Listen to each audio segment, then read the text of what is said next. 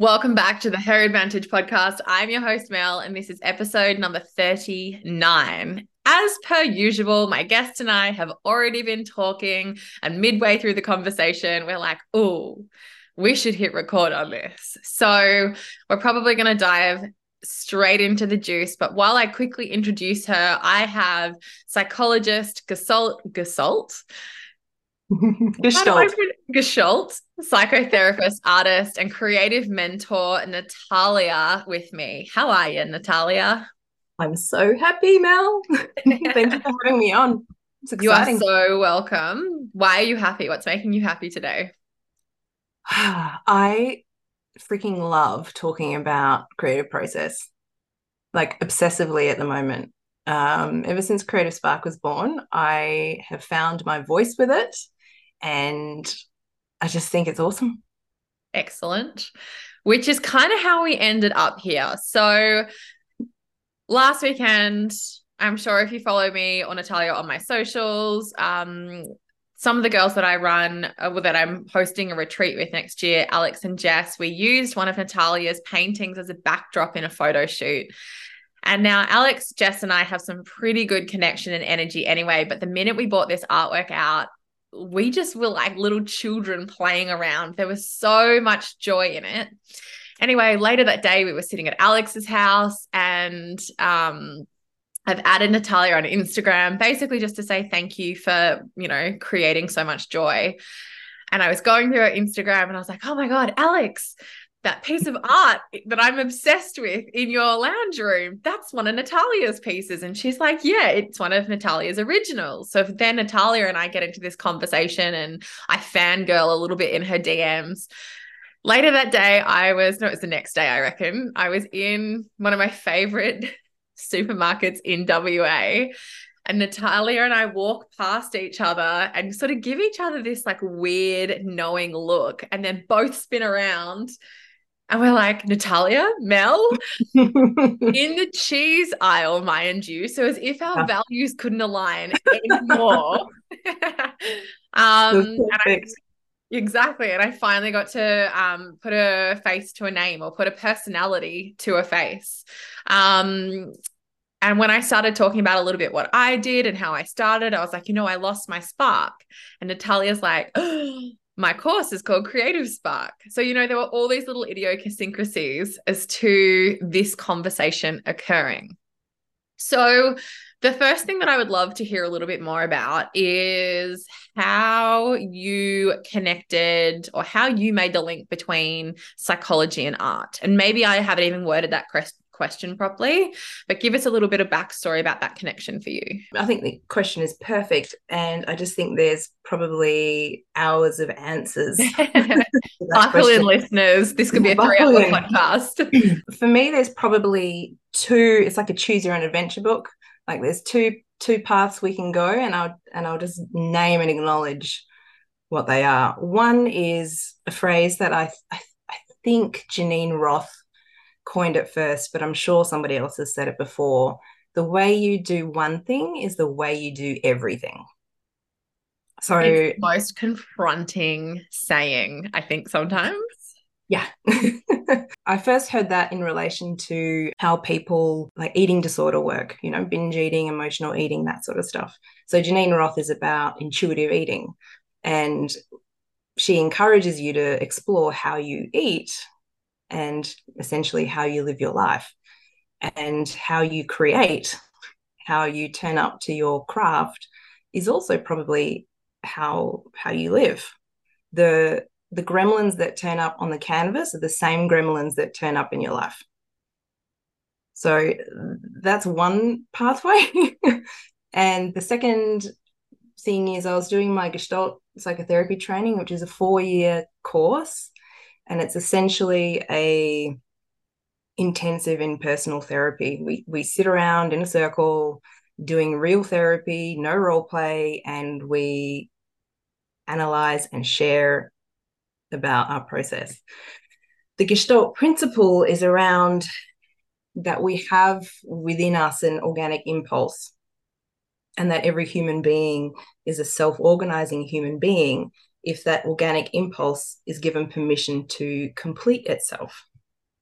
So, what that means, in the most simple example I can give is um, say you're hungry, right? Um, and then you realize that you're hungry.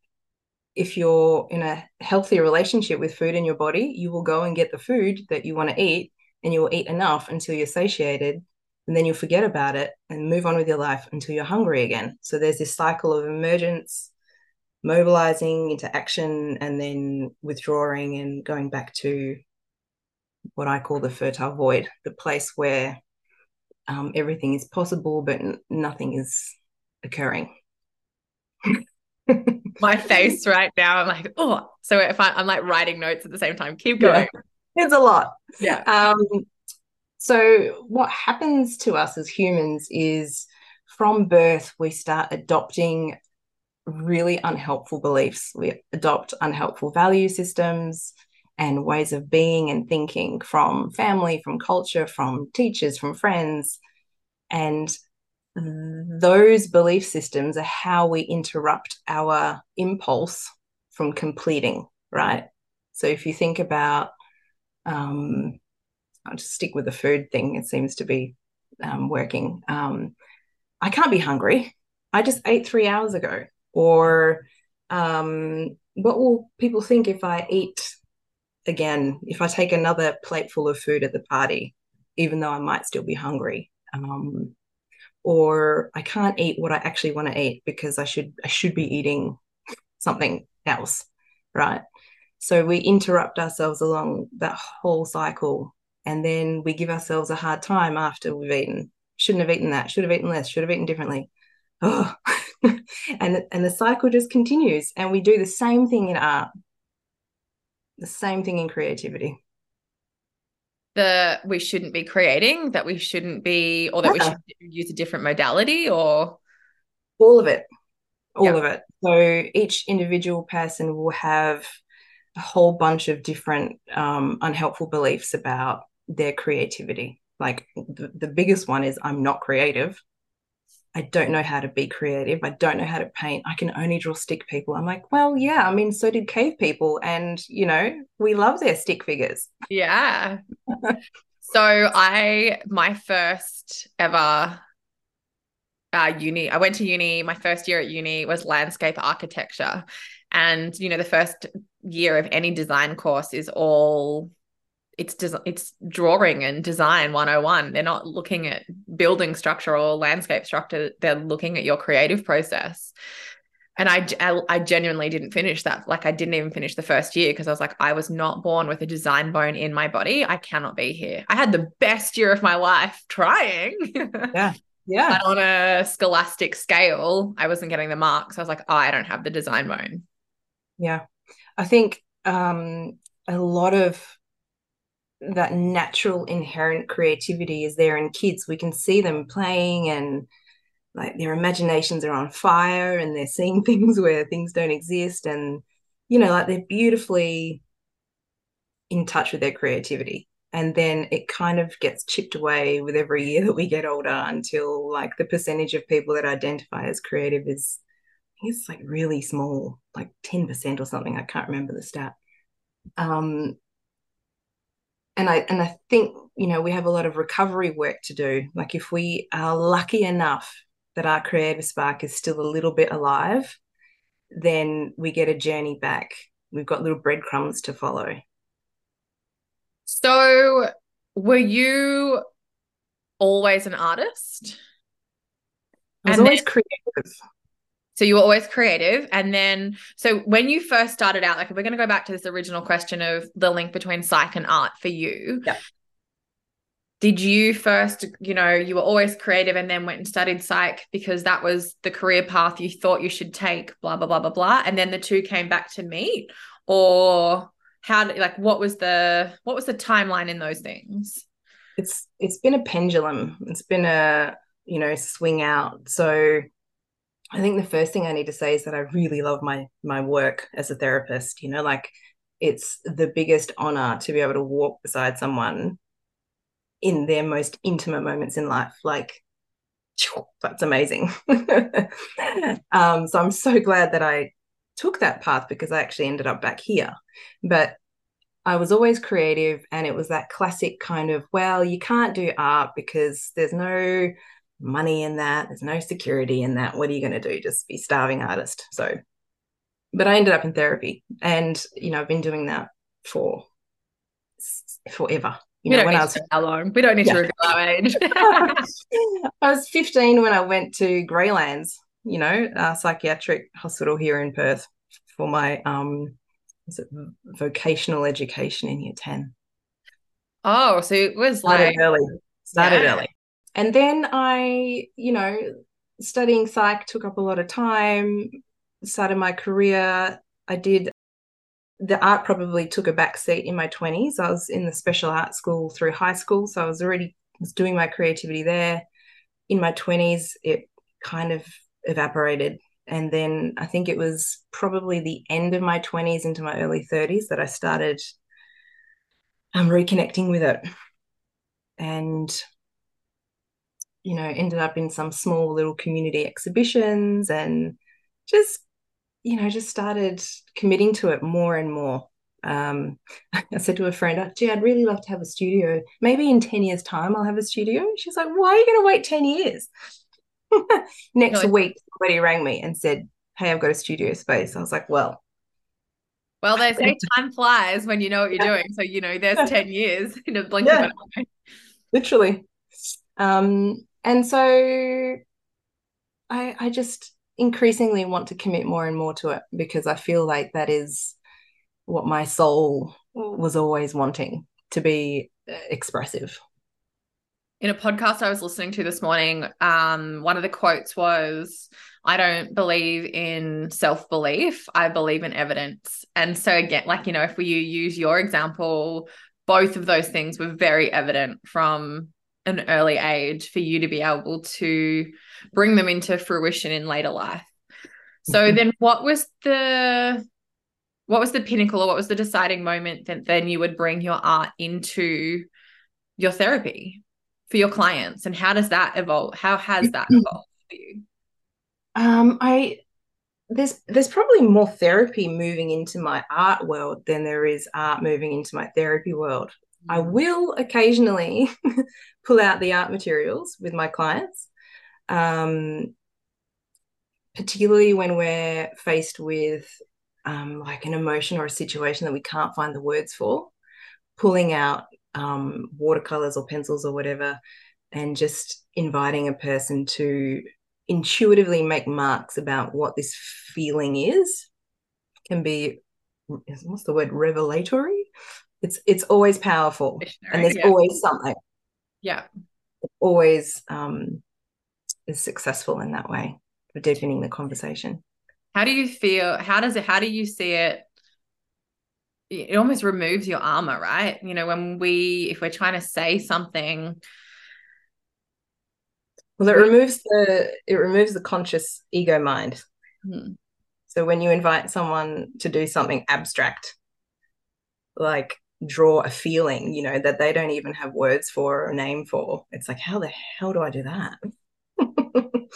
and so the front the front mind is sort of switched off and it has to go more into that instinct.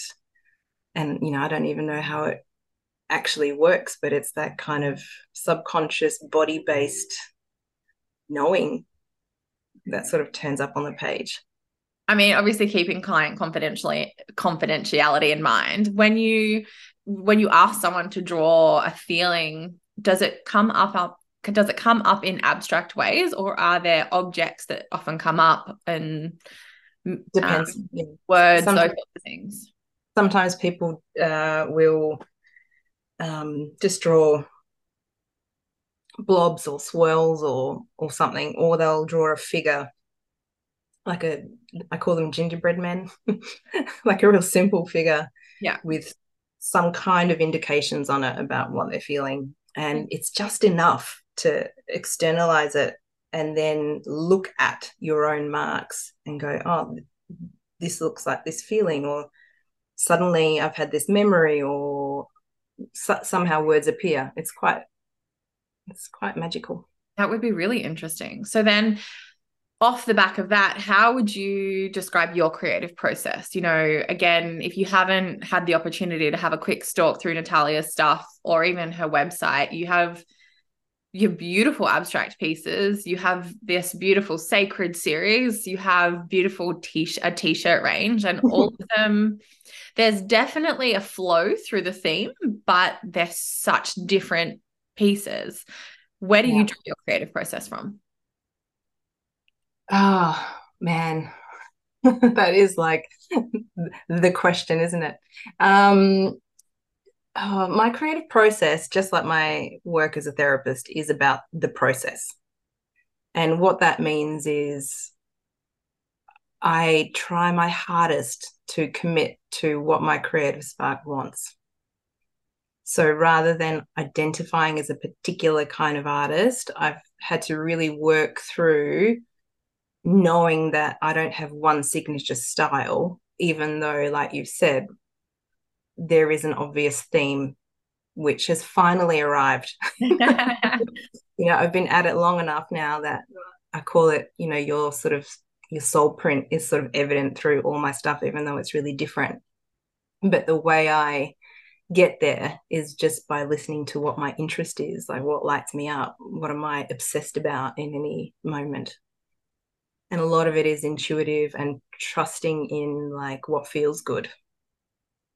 So if we kind of tie those two things back together then if we go you know listening to int- what intuitively feels good um when also a lot of what we you know when we talk about if we go back to that fertile void which i'm just obsessed with that phrase um, like I think intuition, it takes a lot to be able to trust and even hear our intuition. Like that's not something, like you said, it took you a while to get to this creative process. When you talk to you, the people that you're working with or people in your community about the creative spark, and I mean their creative spark, not your course. um, how do you encourage that intuition to come out or the, to tr- for them to trust what is their intuition to come through? Yeah, it's a good question. Um, I, I think that is all the work really that needs to be done is like setting up an activity that encourages people to tune into their bodies. So, because all, everything lives in our body, right? Like, I do know this, yes. yeah, you know this. Um, you know, I think sometimes we forget that being human occurs on the stage of this biological being. Um, so tuning into the body as a way of guiding your creative process is one of the things I teach. And I've got a handful, maybe not a handful, but I've got a couple of activities. One is called breathe and, and release.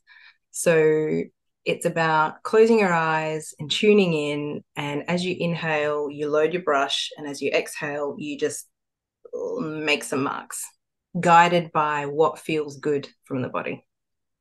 Can we create an event around this? That sounds amazing. sure. yeah. And it's beautiful. And you know, it's a it's a really lovely way of regulating the nervous system because you're using the breath. Um, we know creativity helps regulate the nervous system as well. So it's a beautiful exercise and there's no um it's not about the outcome it's about the process right? So ironically the, the theme that we have inside her yeah. advantage at the moment is destination versus the journey. So very timely natalia. Thank you. Thank you universe. Um yeah and so uh, something we've been talking about in the creative spark lately is about art being an artifact of your relationship with your internal world and your ability to let that guide your creation, which I think is a really lovely idea. So another um, quote that they pulled off the podcast this morning was, "It's less about the art and more about the frame."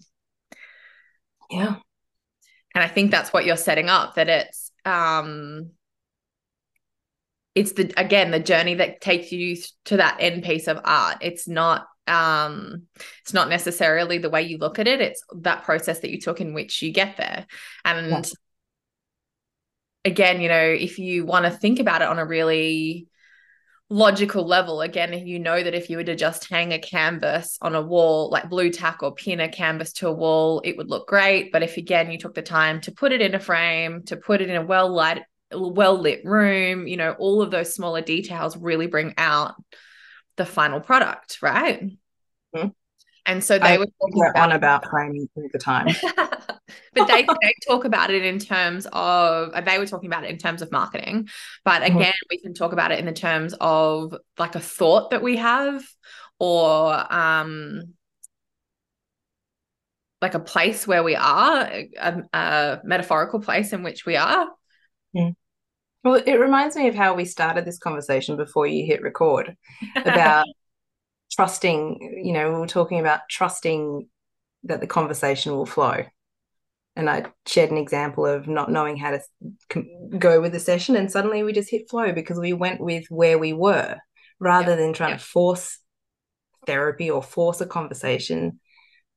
We just literally go with where we are, you know, and that's another principle of Gestalt, um, the paradoxical theory of change. That if you accept where you are, which doesn't mean give up, it's just I am where I am, then the next step will naturally emerge. Have you seen the series Alone on SBS? Yeah. So you know how they're given like 10 tools, right? They're dropped in the wilderness and they're given 10 tools. Like it's a bit like mm-hmm. that. This is literally the only tools that you have. You have yep. to survive yeah. using the tools that you've got. Like I think that's a really good analogy of like where you just it does you don't have to give up. If anything, that's how you start is realizing the 10 tools that you have. Yep. And see what happens. Yeah. So it, it's also it's kind of like uh, dancing. I call it dancing with the mystery and turning up. So it's kind of like turning up with your tools, but then we don't have control over everything, but we still have to take steps into the unknown, right? Correct. And see what happens.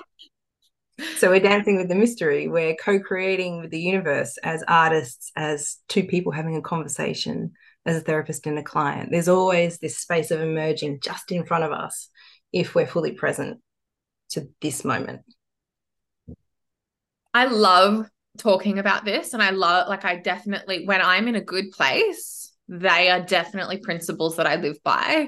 but it's it's a really hard thing to remind yourself of or pull yourself into that mindset when you're not in a healthy space let's just say yeah. what are some of the tools or what are some of the things that you see come up for the people in your world to be able mm, how do i want to word this to be able to like when these blocks and resistances come up and when they're in when they're in their head, when we're in our story, when life is really heavy, how can we come back into the creative process and the now? A really good question. That's another big one. Hmm. Didn't Alex think... warn you about this? I'm all about the big questions. Alex didn't warn you about my big questions. Sorry. No, but they're the best kind. What else are we going to talk about? My client, my client this week, she was like, I knew you were going to ask me this. Like, sorry. I think, look, I'm, I'm just going to hold on to that thread because I have such a squirrel brain. Um, mm. Like, I think part of it is about just acknowledging it, like mm. acknowledging, like, oh man, I am deep in whatever unhealthy state I'm in right now. And actually, it's it's part of the process right? And i think each person has their own um, way to come back to themselves. One of the easiest things is finding a good friend and being honest about how you're actually feeling. I still see so many people who who say i don't want to be a burden to my friends or my family I'm like, oh my God, please. It is the greatest honor that you could do is to share how you're really feeling with somebody that loves you and just wants to know how you are. And then the beach. Again, this morning I went to the beach for a walk and my husband's like, Really? It's so far away. And I was like, No, I breathe better at the beach. yeah. The question about it's the biggest honor again, it was it's something that we would say to our friends. And when they share with us, you you know that you have a good circle. If when when a person shares something with you that's how you feel. You feel a real honor that they can vulnerably and openly share. So there is no reason or no evidence that you couldn't be able to share that back. Yeah. Um and it might yeah. Go on well it might not be the like you i think again when we're going through a really transient time in our life it is really hard to share with people because you're in that interim of not being connected to the network that you're already in and still finding your new network. Mm-hmm. but there would still be people in your life. You can be that person in your own life that goes hey what do i need to listen to to be to feel safe and heard right now yeah exactly. Leftovers. It's it's like oh, we're so communal. You know we're such communal beings and you know there's there's i think there's been some damage done by the self-help industry even in psychology and therapy. You know it's such a western model and i think learning to be with each other is actually going to be a massive way forward for for us and you know uh, this is what i wanted to say when somebody shares something with you you know, that they're hurting or they're upset about something, we feel like, oh, I'm so glad that I'm the person that she shared that with. Like, I feel honored to receive that. So when we think we're going to be a burden, we're sort of like robbing somebody of the gift of being honored by our sharing.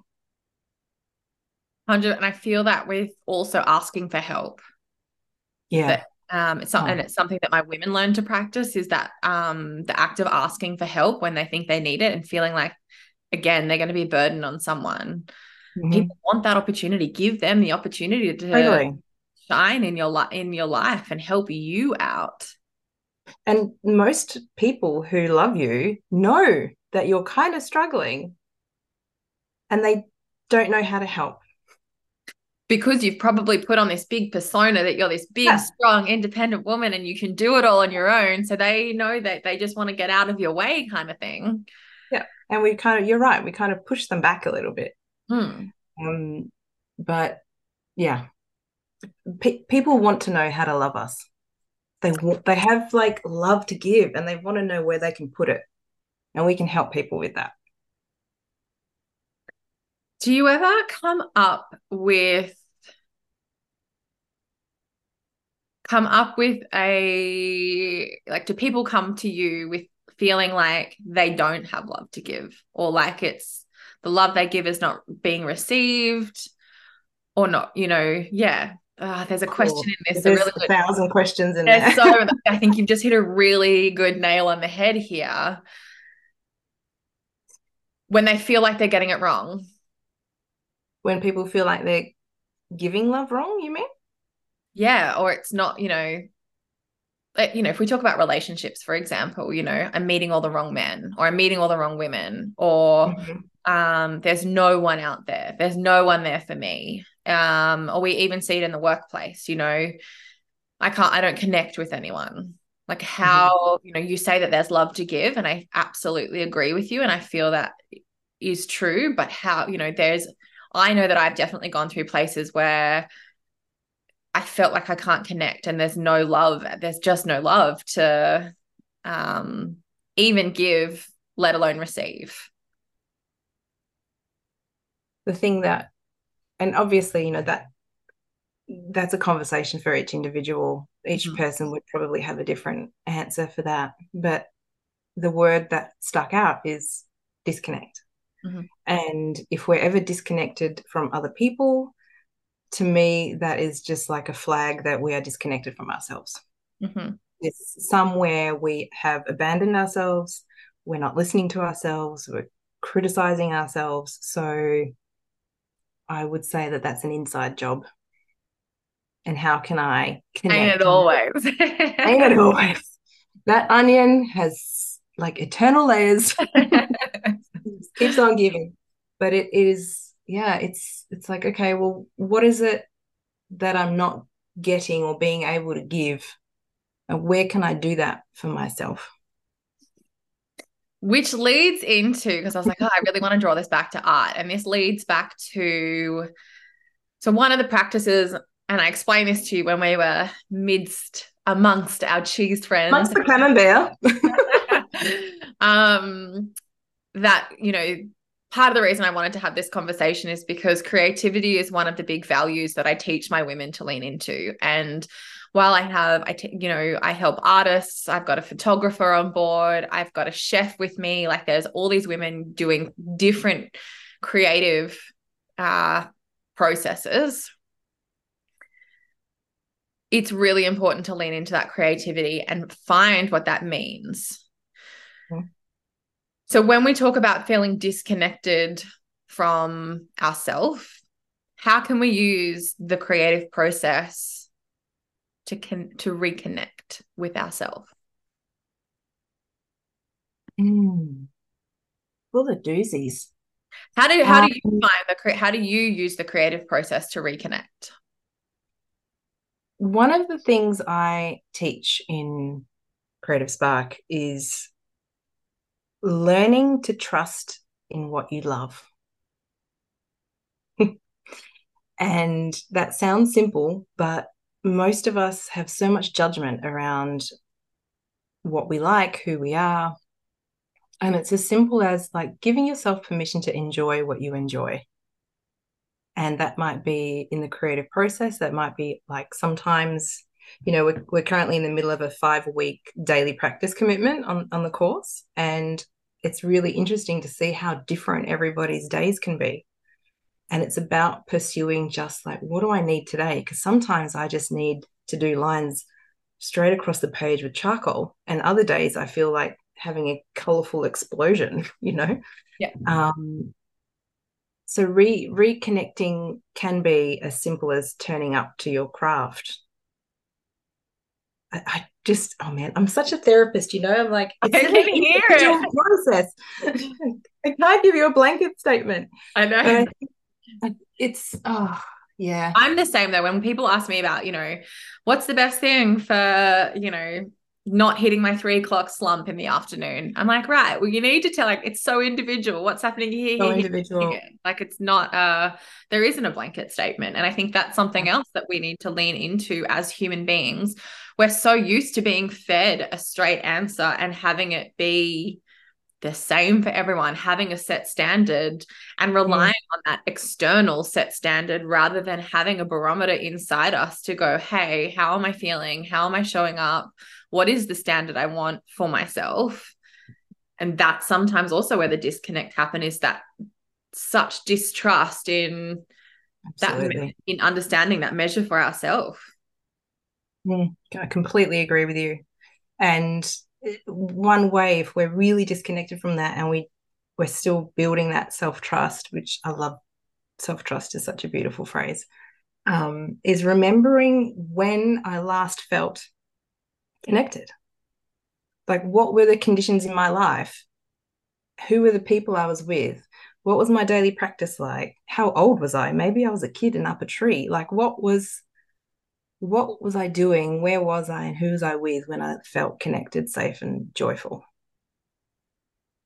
And it, and it might be a micro moment. You know, some people have had really hard lives, but there are little breadcrumbs sprinkled through everybody's life. And I guess we just need to look back sort of to reconnect with them. I think it's a, an important thing to touch on. You're right. Some people, you know, even if it is just a micro moment, but give yourself the space to actually think about it and get curious about it. You know, I think there's a lot of resistance when we first get asked big questions like that in the coaching space, in the therapy space, in any sort of um, honest conversation space, even with amongst friends and uh, network. But as soon as we don't know the answer to something, it's a big, oh, I don't know. So it mustn't be there. And we kind of put the wall up, shut down. But yeah. you know, if you hear a question like Natalia just asked, kind of going, right, if there was to be an answer there, what would it be? And yeah. allow yourself awkward silence to think, to come up with an answer, to get curious with an answer, to or to maybe reword the question so it sits with you better.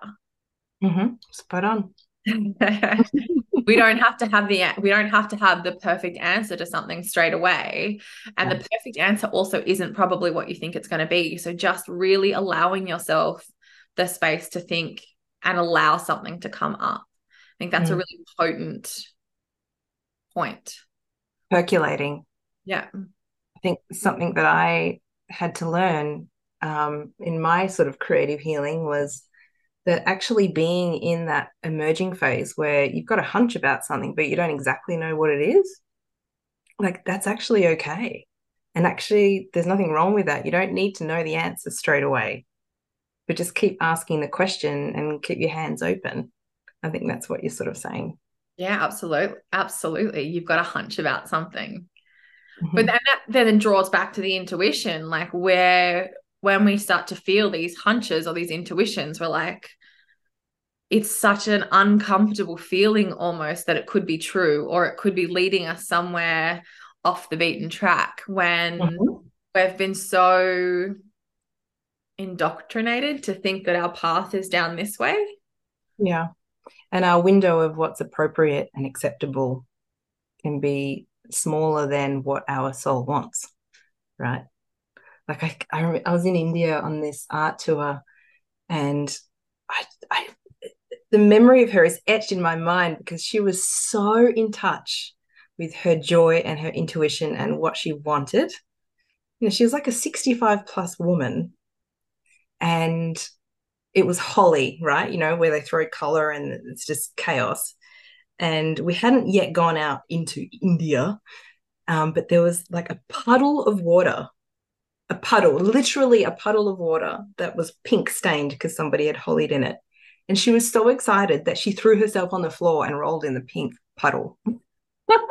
cool. And I was just like, that's crazy. And I love it. I love yeah. that she was so um, free spirited that she followed her impulse to throw herself into a puddle. To a puddle. Yeah.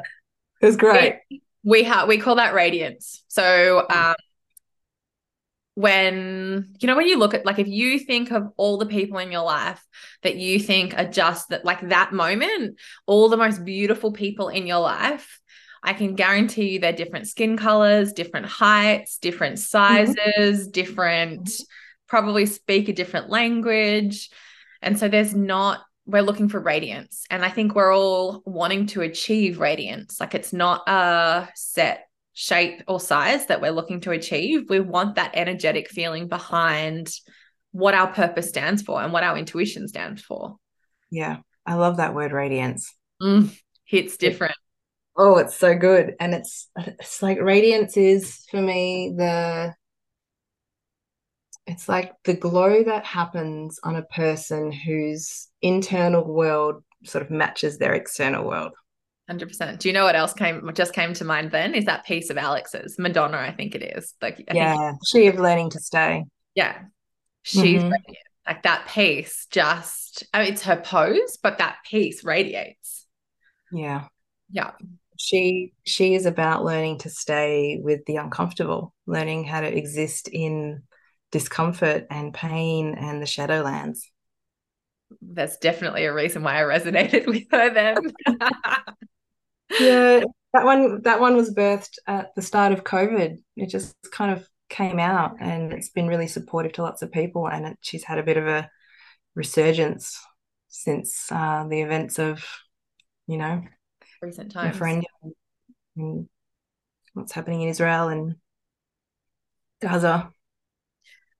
Was the whole sacred series a COVID born no, series? just that so over the years I'd, I'd had these down downloaded like not from the internet downloaded from source. universe um, it's sort of and i was like oh there's a bit of a like collation happening here. It happened over a few years.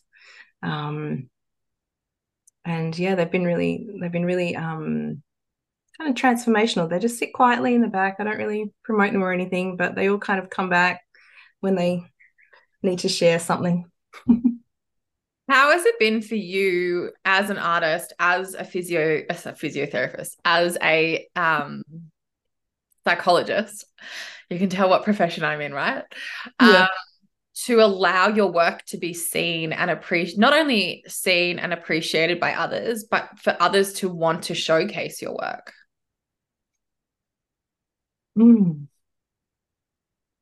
Um, I, you know, it's you get taught as a psychologist that you kind of have to keep yourself hidden, and in in some ways, you know, I I can understand why that is. You know, it's I'm I'm there to be there with my clients, and so I've had to do kind of like a lot of juggling over the last few years as I've wanted to turn up more on social media with my art and what I think about creativity and what's on my heart. Um, it's it's been a juggle to work out how to share whilst also holding my clients in my mind because they can find me, they can Google me, you know.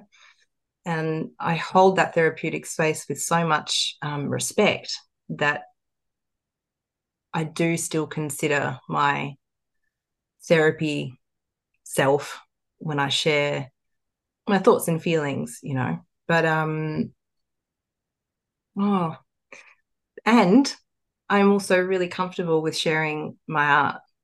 I don't know how it happened. Obviously, there are moments where I do get a bit self conscious. I'm not completely immune to judgment. but as long as I'm kind of content with what I share, I don't mind whether you you people like it or not. I like it. It's fine. because I know I know art is so personal, right? Like some people love some stuff that I make and the same piece of art, others are like meh. Yeah. So I know that it's you know, it's like a taste flavor thing for people. Um and as long as I'm okay with it, then and I'm, I'm on this whole bandwagon at the moment about sharing bad art, like liberating yourself from caring. Yeah. about judgment so that you can explore and be adventurous on the page and in your life. yeah. Where the quest is to make bad art, not because we want for there to be lots of bad art in the world, but it's more about who do you need to be in order to make bad art you know, you need to take risks, you need to be adventurous, courageous, try stuff out that you've never done before, mix colors that you've never mixed together. So you find something new and cool. And that really does seep into everything else. Like it's not like obviously art is you're speaking to artists, but when we go to the gym for the first time, when we go to a language class for the first time, when we show up at a new partner's table for the you know family dinner for the first time. There are all these awkward processes and bad processes that need to come mm-hmm. to light to allow the good stuff to happen as well. Yeah. You have to get okay with that awkward shitty part. Yeah that's that like emerging thing that we were talking about you know yeah. and it's comfortable i don't know how it's going to go. Mm-hmm. what am i going to say? Well mm, yeah you can't script it see what happens.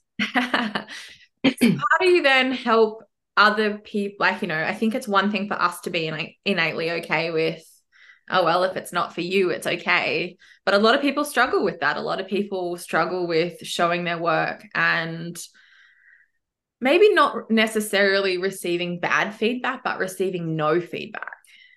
Yeah.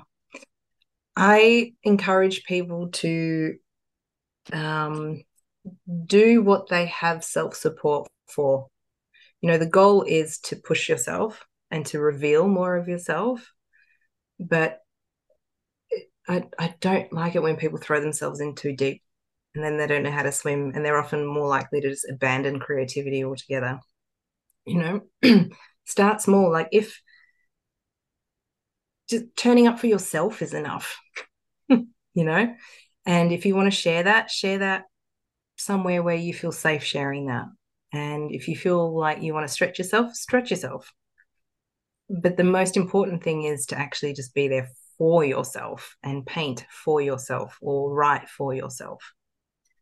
Um, there is a lot of value in sharing. And I think as we get more comfortable with um, practicing our craft, there's there's almost an um, I don't I, I think it's common that we kind of want to share it Like once we get comfortable with our expression, we want the whole world to see it.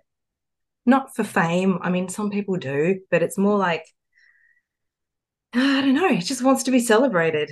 The thing wants to be seen, the music wants to be heard, you know, like the creation wants to be delighted in. Maybe it's more so, and that's probably coming from an energetic point. Like when you're really ready to share your art and share and that you know that can be um in whatever medium that we're talking about. There's a real energy behind it that we believe we genuinely believe that what we're sharing is going to help someone in whatever different in whatever capacity that's going to be. Um and so that we know that we've put it it's like that old saying you know you put if you can help one person great. You're not trying to mm. help a million people it's just one person. And it's kind of going off that like you've got that energy to help or bring joy to someone's life um, then you're going to be less likely to care that there's no feedback. Yeah, and and part of it is trusting that that word again, sneaking. oh man, when you trust that um, a person who is sort of embodying their expression and just being themselves, being radiant, that that will have a ripple because it does it's so contagious and we just never know how our art is going to impact the world. Like we have no idea. Like i had no idea that you were going to use my painting right?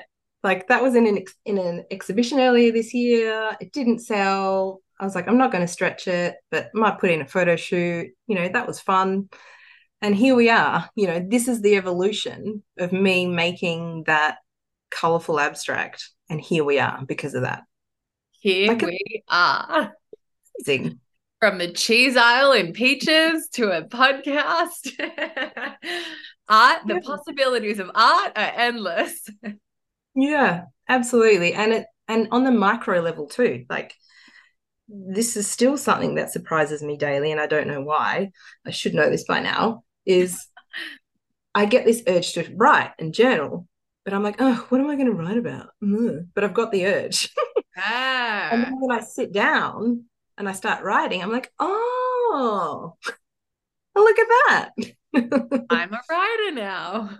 Something came out, or these thoughts were bubbling and these feelings were bubbling that I wasn't aware of. You know, it's like trusting in that creative spark, that impulse, the intuition, because you just don't know why yeah. until you actually do it.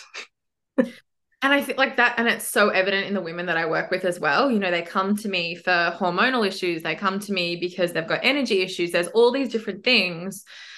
And then when you talk to them three months, six months, 12 years down the track, uh, one of my girls is getting married next week. And, you know, we've definitely hit some um, aesthetic goals that she wanted to hit. But she's like, Mel, my tolerance for things and my mental health is so far beyond what I could have ever imagined. And that was the thing she wanted to celebrate. And mm-hmm. so, again, we start this journey, we start this creative process, whatever it is. And all of a sudden, it's leading us to places that we just, or maybe there was a hunch there, I don't know, but we never thought possible. And it opens up this whole new world.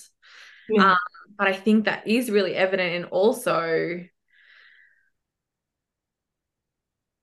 being open to possibility. Yeah. Yeah. Well, like open to having enough enough faith and trust in your intuition. Yeah. Like I don't know why or what's going to happen, but I can feel it like nudging me. And so I'm going to commit to it even though I don't understand it. I'm going to commit to it even though I don't understand it because it's somatic, right? I'm Sorry, I have commitment issues. Can't do that.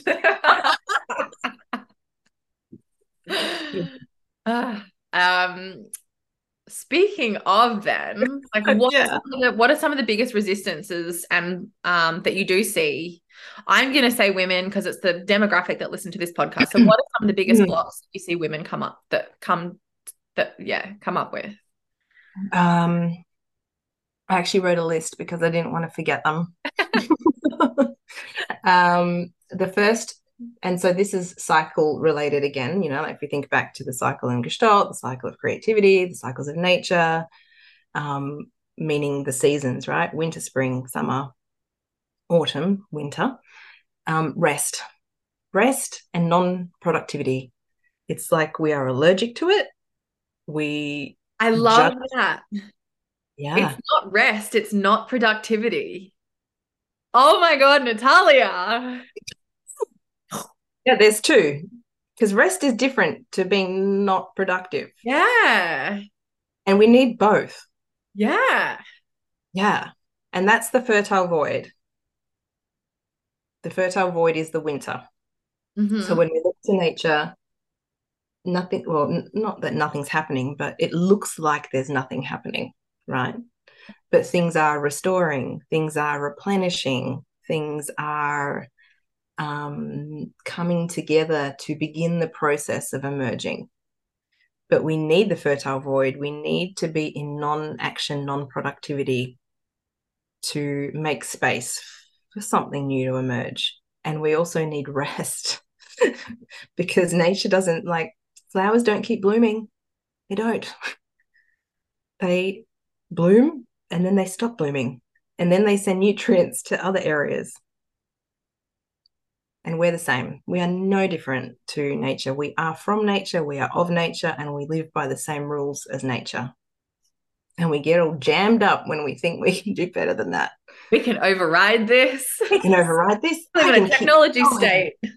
Yeah, I just keep on going. And, you know, the amount of people, not just women, people were like, well, I've like I can't just not do anything. Well, yeah, you kind of can, and you kind of need to learn how to do it.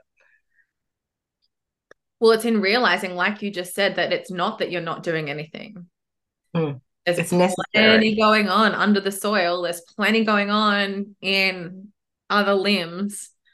It's compulsory. It's compulsory. Rest is compulsory. Yeah. And that's why we get sick. We get, you know, adrenal fatigue. We get creatively burnt out because we keep pushing when actually we might need to um, like nourish and replenish ourselves, like doing something that's fun, but maybe not art related, or going to a gallery, or having an artist date and being playful with a friend.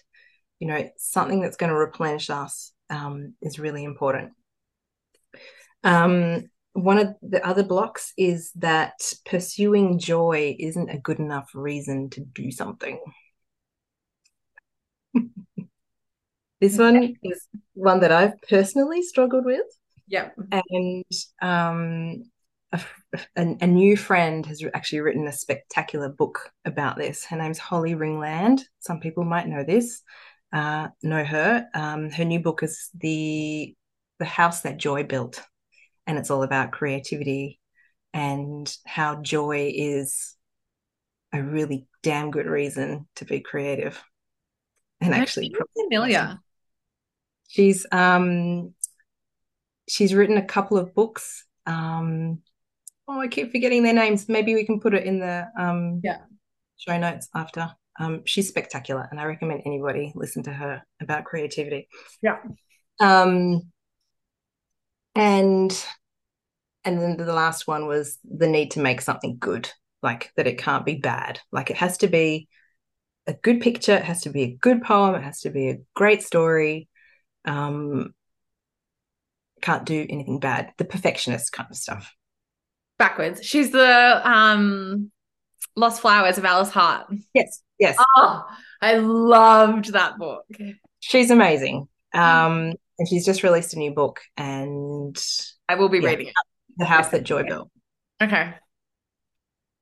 Um, yeah, so they're my three: rest and non-productivity, pursuing joy isn't a good enough reason, and perfectionism.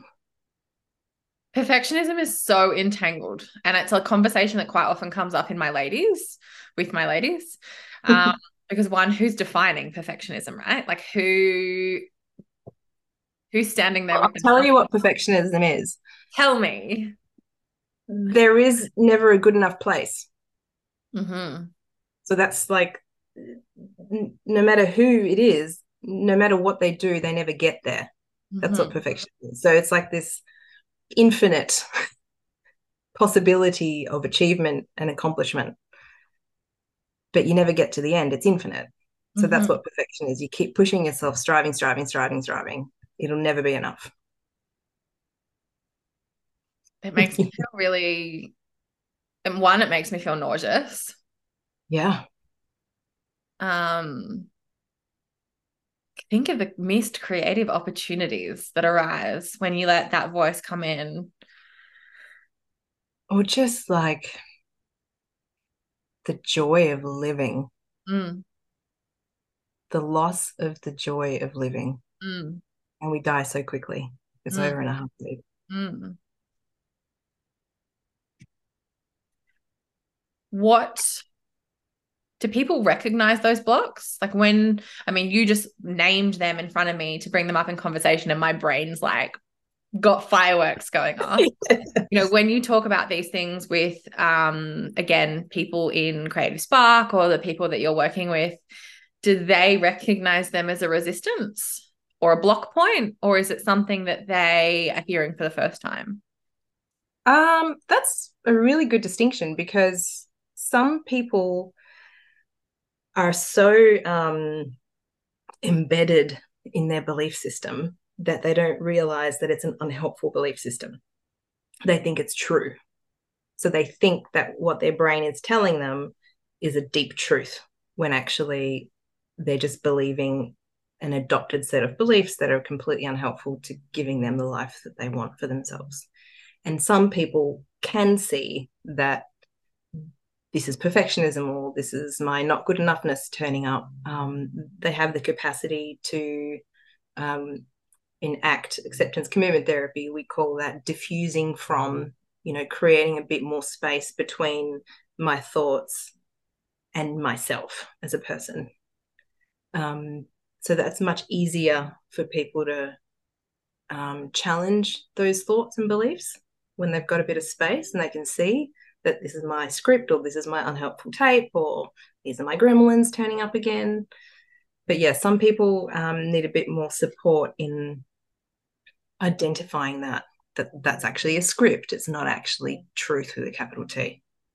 And it's a practice as well. So even when you go, like you said, when you're dif- differentiating, I can never say that word, between your script and who you are as a person, it sneaks in in the most unsuspecting places. And so for you to then be able to recognize and go, oh, I need to draw a line in the sand here. This isn't who I am or what I am. This is just a thought that I'm having. Took the words right out of my mouth. There's a nice little like sentence that you can say at the front. So, for example, if I'm, you know, I'm not good enough as an artist or I'm not a good artist, I could then go, I'm just having the thought that I'm not a good artist. Ah, yeah. Because that's, I'm having a thought about not being a good artist. It doesn't mean that I'm not a good artist.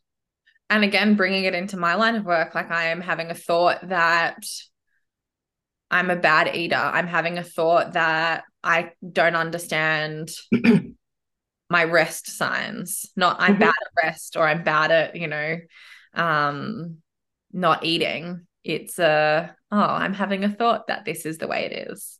And it just creates like, I mean, even as you say it right, I'm sure you notice that there's a little bit of space. It disarms it. Yeah, it completely like disarms it and it allows you to reflect on what you need to reflect on because criticism is like a cul-de-sac. Like once you start criticizing yourself, there's no learning going to happen. It's just like a steep slope down to hell. but you know, if you can just hold it with a bit more curiosity, you might learn something. Maybe you do struggle with rest, and but if I criticize myself about it, I'm not going to get anywhere helpful. I often, again, like when we talk about adding in rest, I'm like, if you're going to sit on the couch and feel guilty about sitting on the couch, you're that's not rest. Yeah, no. You're quite often going to sit on the couch for longer because you've got this perpetuating thought in your head that you've got a million things to keep doing and whatever. Mhm. So you're just more tired by the time you stand up again. Whereas if you genuinely sat down and you're like, I am actually going to sit down, I'm programming this into my day or whatever it is, I can guarantee you get up in half the amount of time feeling so much better about yourself and about life. Mm-hmm. Hmm. And criticism and shame perpetuate unhelpful behaviors. Can you? So yeah. I was just gonna, you know, it ties in with the food thing. I've done a lot of work with women around, you know, body image and binge eating, so it's kind of falls out of my mind. but we know that for people who are trying to heal their relationship with food, if they give themselves a hard time for binge eating or eating the wrong food, I'm doing the little finger things, um, that is more likely to push them into another binge or into a spiral of depression. So, what are the condiments? I talk about the condiments of creativity are like curiosity and self compassion, like salt and pepper. Yeah. Compassion and curiosity. Which condiment do I need today? Does it need a bit of curiosity or does it need a bit of compassion? most things need a little bit of S and P. I feel like that's your next T-shirt. It's a little salt and pepper shaker with curiosity and compassion on it, or something like that. That's a nice idea. Yeah, yeah. I like it. Um, when shame and guilt is something that's getting thrown around a lot in the personal development space, in the therapy space, in the wellness space. What to you? What is shame and guilt to you? Wow, we're really we're, we're dancing the dance, aren't we? Yeah. Um, me on the spot. Guilt, very, very simple. We're now going off the notes. I'm just yeah. Throwing yeah. all these questions, curveballs at Natalia. Very basically, and you know, I have to say it's always more complex than this. But guilt is uh, we feel guilty about something we've done, mm-hmm. and shame is we feel like we are bad as a person inherently. Mm-hmm and what I see with shame is often it's like this somatic experience that overcomes people and they don't even know that they're having a shame sort of spiral. They just their shoulders drop, the head goes down, and you can just see that they are feeling like they are the, the person that deserves least to be alive on this planet in that moment. And it's it can be really hard for people. And guilt is more about, oh, I feel guilty, like I oh, I shouldn't have said that, or mm-hmm can't believe I took the last bread roll at dinner. they often come hand in hand, though, I find. Yeah. So sometimes when we feel guilt, like guilt is kind of appropriate sometimes. Um, and you take the last and, bread roll at dinner, you know? Yeah, how dare you? Um, but I mean, some therapists would even argue that shame is sometimes functional, but I'm not going to, I won't get into that today. Episode two coming at you. um, where was I going with that? Um, but guilt can sometimes be socially um, like it's healthy and appropriate.